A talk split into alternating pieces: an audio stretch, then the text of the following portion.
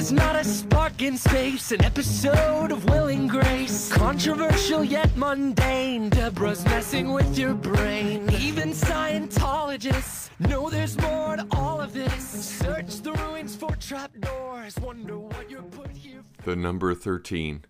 I'm the worst number in the world. The number 666. That's cute. The number 2020. Hold my beer. What's going on, everyone? Welcome to another episode of the SU2G podcast. Yes, step up to greatness. I am your greatness facilitator, Dustin Gruss, and this is the place to get your tips, tricks, inspiration, motivation, all geared to help move you forward toward a life of greatness, helping you find the healthiest and happiest version of yourself.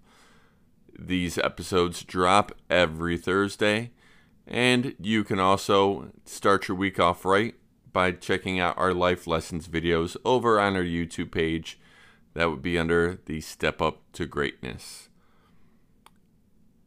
As you heard in our intro there, 2020 has been quite a year. Suffice to say that the first half of 2020 has not been like any of us planned, expected, or hoped for. Instead, for many of us, it's been full of uncertainty, confusion, frustration, and even fear. Even as the restrictions of COVID 19 are lifted, we are seeing an uptick in cases in some areas, and many of us are still following social distance safety precautions to protect ourselves and our families.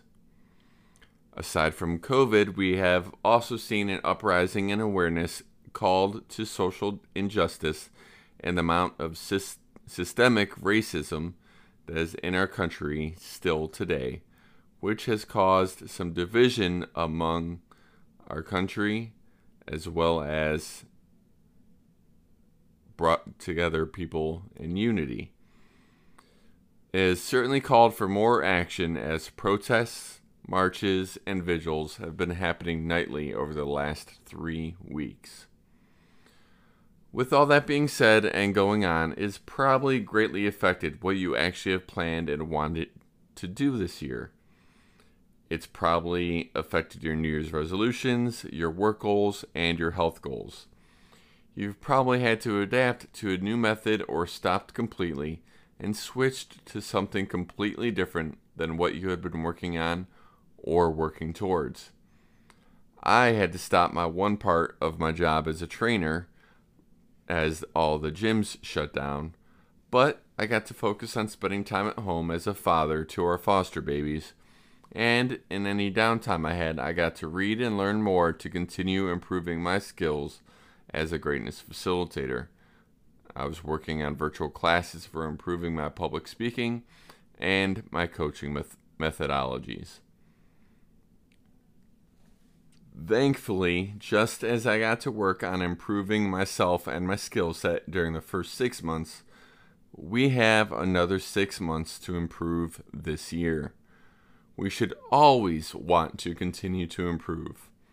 A Chinese proverb says, Learning is like the horizon, there is no limit. There is no limit on the things you can learn, but there is a limit on our time. We are halfway through this year, one half to go.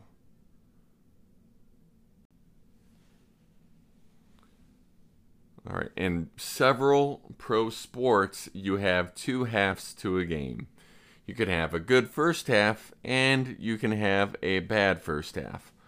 But what really matters is what happens in the second half. You can have a rough second half, you can come back from a rough first half, or you can continue on from how strong you started in that first half. The final score isn't until the end of the second half. I started the year strong, but I want to finish the second half of my year strong too.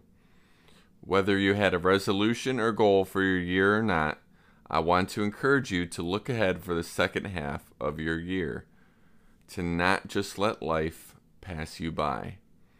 If you're not putting any energy or effort into your life, then you are missing an opportunity to make a difference in somebody's world, maybe yours. Allow me to implore you to do a few things in the second half of 2020 and see how your world changes. These challenges I give you will be different from your normal goals or resolutions. These are all meant to change the way your mind thinks and the way you see the world, thus causing you to change the world. Let's see how you can build a better rest of the year in 2020 with your brain. First, dream and never lose faith in what could be.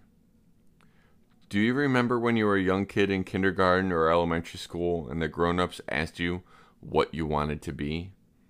And how they encouraged you and played along with that dream? I'm sure a lot has happened between then and now that probably derailed you from going after it. Or maybe your dream changed as you got older. But it is very important to still have a dream. And no matter how big or how small, you should still take steps towards that dream. Next, create the future with positive thoughts. I've said it before and I'll say it again. Thoughts become things.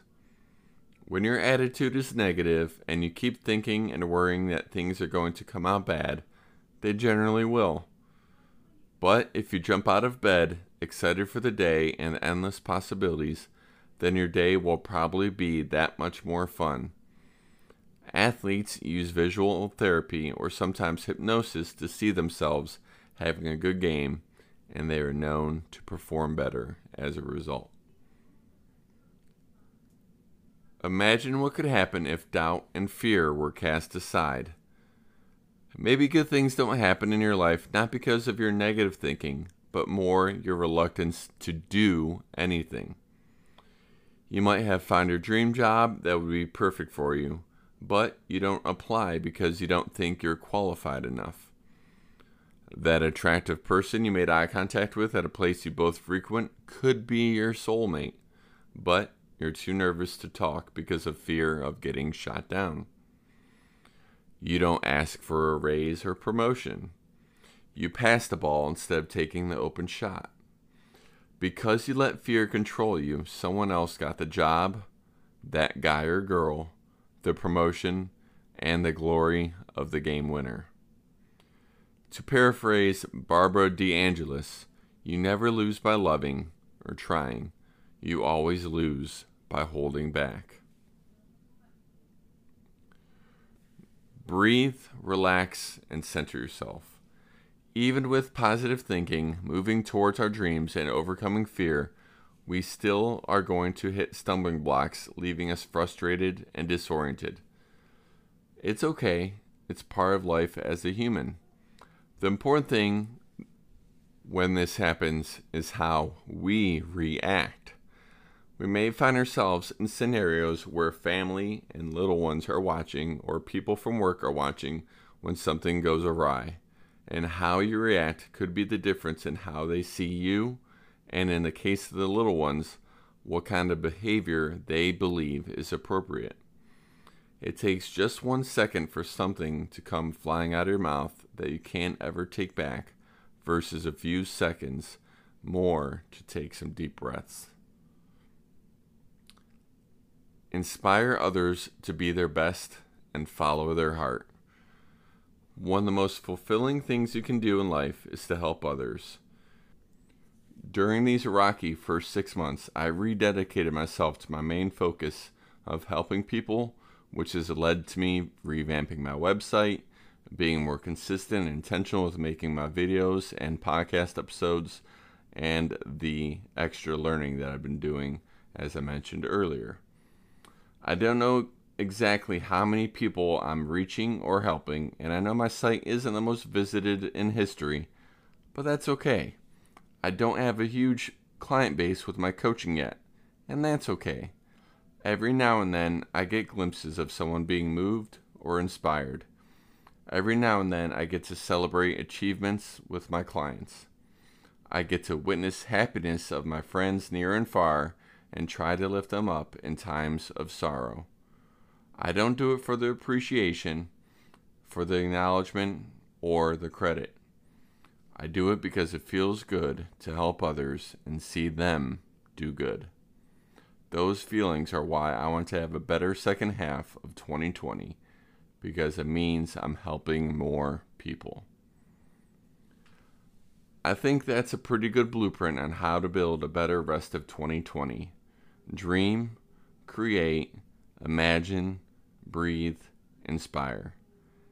That's just five things to focus on, and it all starts with your mind. That's just the blueprint, though. It's up to you to put them into action. I challenge you to go out there and build the rest of 2020 into a better year. And, as always, to keep moving forward and step up to greatness.